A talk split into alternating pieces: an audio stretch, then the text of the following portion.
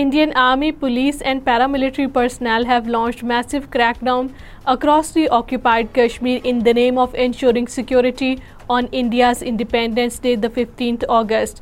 According to Kashmir Media Service, the Indian Forces personnel are conducting house raids and cordon and search operations across the occupied territory, subjecting the people to severe harassment. The troops and police have arrested dozens of youth.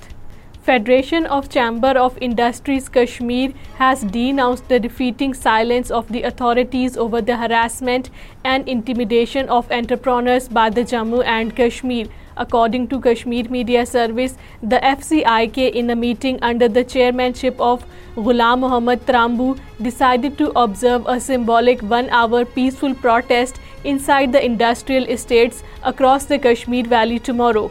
Speakers of a seminar have said that senior leader of the all parties Hurriyat conference Sheikh Abdul Aziz will always be remembered as a great hero in the Kashmir history according to Kashmir media service the A P H C A J K chapter held the seminar in Islamabad today To pay glowing tributes to Sheikh Abdul Aziz on his 15th martyrdom anniversary today, the seminar was presided over by senior APHC AJK leader Mohammad Farooq Rahmani, while former president of Azad Jammu and Kashmir Sardar Yaqub Khan was the chief guest.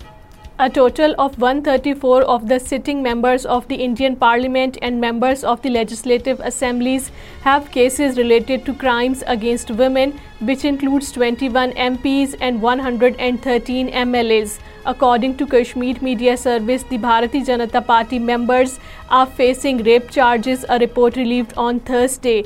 In the report, the Association of Democratic Reforms and National Election Watch said that 762 sitting MPs and 4,001 sitting MLAs have analyzed, in which 134 sitting MPs or MLAs have declared cases related to crimes against women. All-Party Hurriyat Conference Azad Jammu and Kashmir Chapter Senior Leader Mohammad Farooq Rahmani has paid rich tributes to Sheikh Abdul Aziz on his 15th martyrdom anniversary today. According to Kashmir Media Service, Mohammad Farooq Rahmani, in a statement in Islamabad, said Sheikh Abdul Aziz stood like a rock for the freedom of Kashmir. Under Indian Prime Minister Narendra Modi's dogmatic rule, targeting of minorities, particularly the Muslims, by the right-wing Hindu extremists is now a way of life in many states of India, according to an article published in a leading American newspaper. Vigilante mobs, which often assemble in front of the mosques, regularly assault the Muslims as understaffed and under-equipped, while the police forces failed to intervene. It is read in the New York Times.